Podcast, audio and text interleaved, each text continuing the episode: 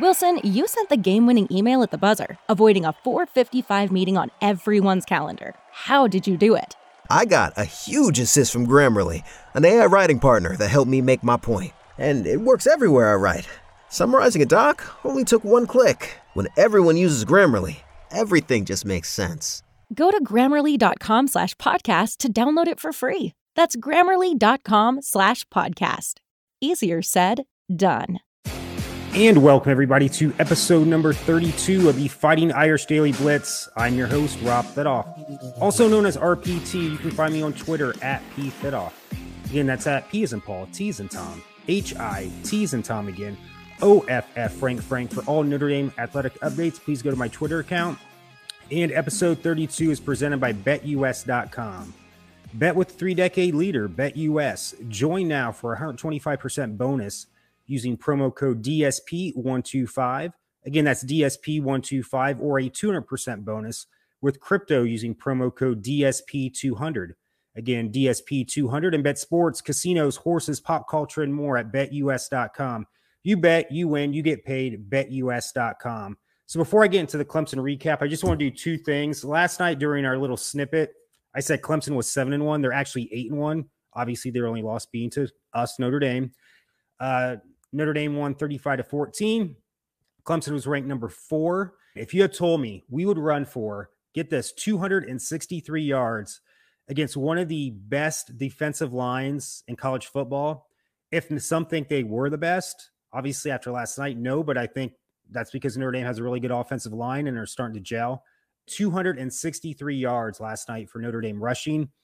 I knew it could happen against Syracuse, but with Clemson, yeah, that was um pretty pretty impressive. And I just did that little snippet last night. I forgot to mention that uh, Logan Diggs actually had more yards than Audric Estime last night. Logan Diggs is having a hell of a season. Not heavily recruited, pretty much a three star kid. And I mentioned this before. We were going after Will Shipley 100% to get Will Shipley, who was at Clemson last night. That didn't work out. So they went with Logan Diggs. I'm glad they went with Logan Diggs because I, I, I shit you not this is pretty much since 1992, so 30 years ago, where I saw such a great one two thunder and lightning, whatever you want to call it, combination of running backs. That would have been Reggie Brooks and Jerome Bettis backfield, and then Rick Mirer was the quarterback. Obviously, I said Drew did enough to to not lose the game last night. He did a serviceable job, but I would love to have Rick Mirer in that backfield with these two running backs here. And now we're starting to see two running backs to rush over 100 yards against one of the best defenses in the country. Excellent job. He only had nine completions, Drew Pyne. Forward to Michael Mayer for 44 yards and one touchdown. Michael Mayer set the all time touchdown receptions uh, at Notre Dame, which was 16, I believe, uh, and counting, hopefully. My only thing, Lorenzo Styles getting dropped another pass. The only ball that was thrown to him, something's going on there.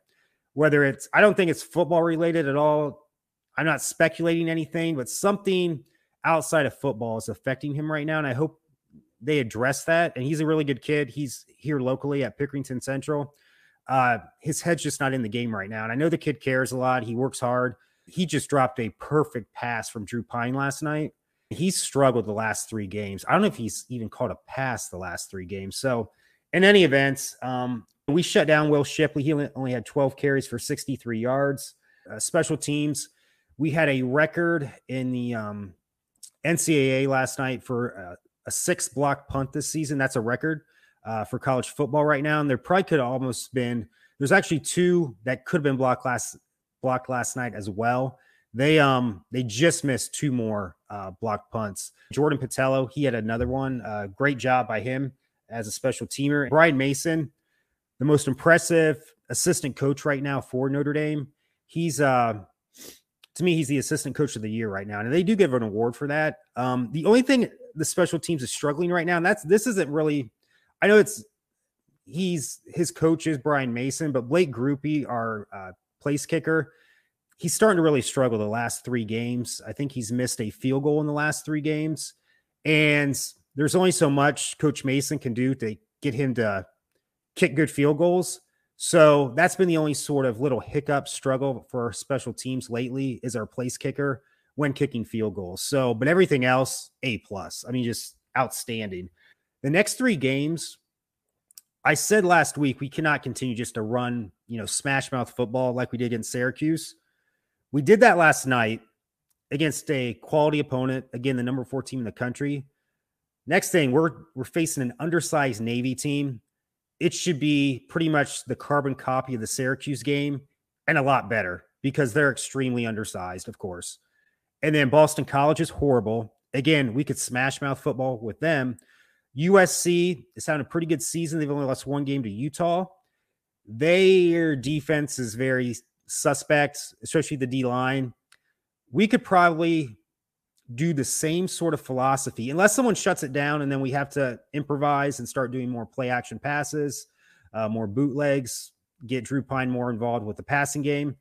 But I think these next three games, we can more or less do a carbon copy, switch things up a little bit. I mean, you don't just want to be too predictable. Kind of like that last drive last night.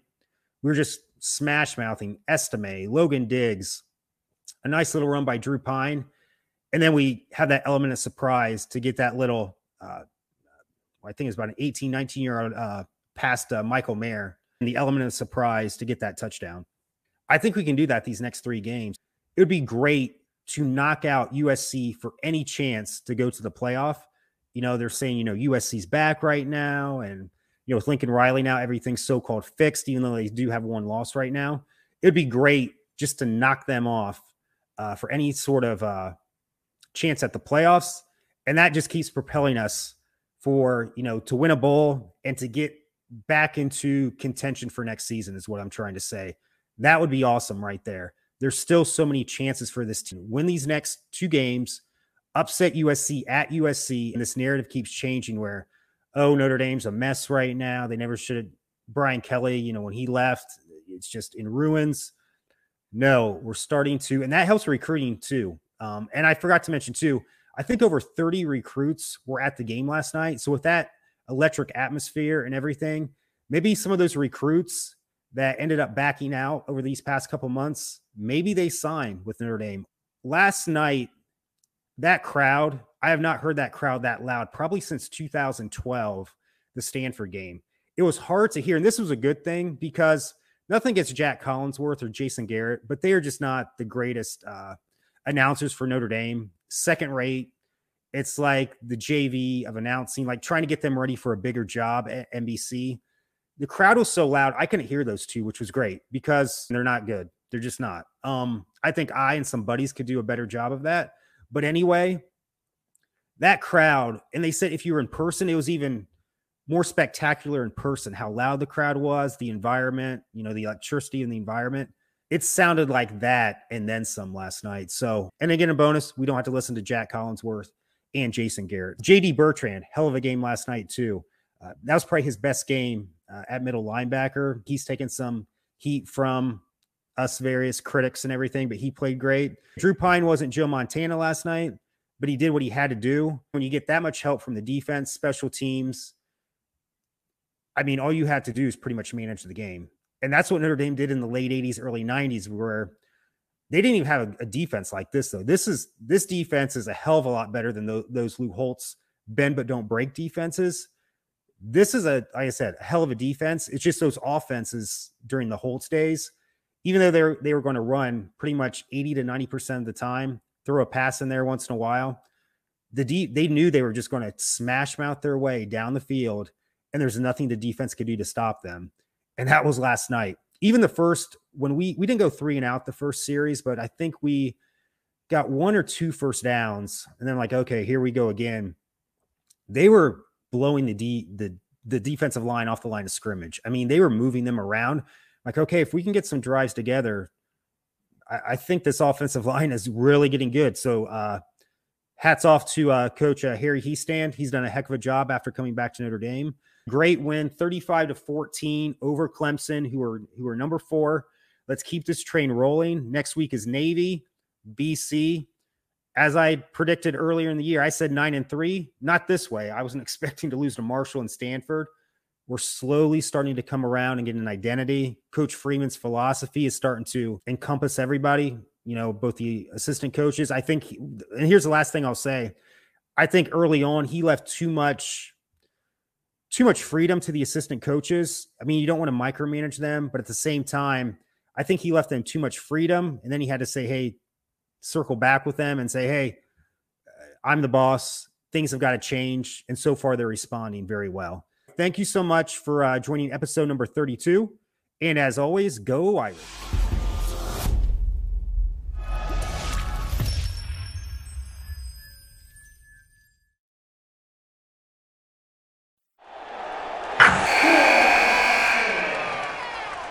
Wilson, you sent the game-winning email at the buzzer, avoiding a 4:55 meeting on everyone's calendar.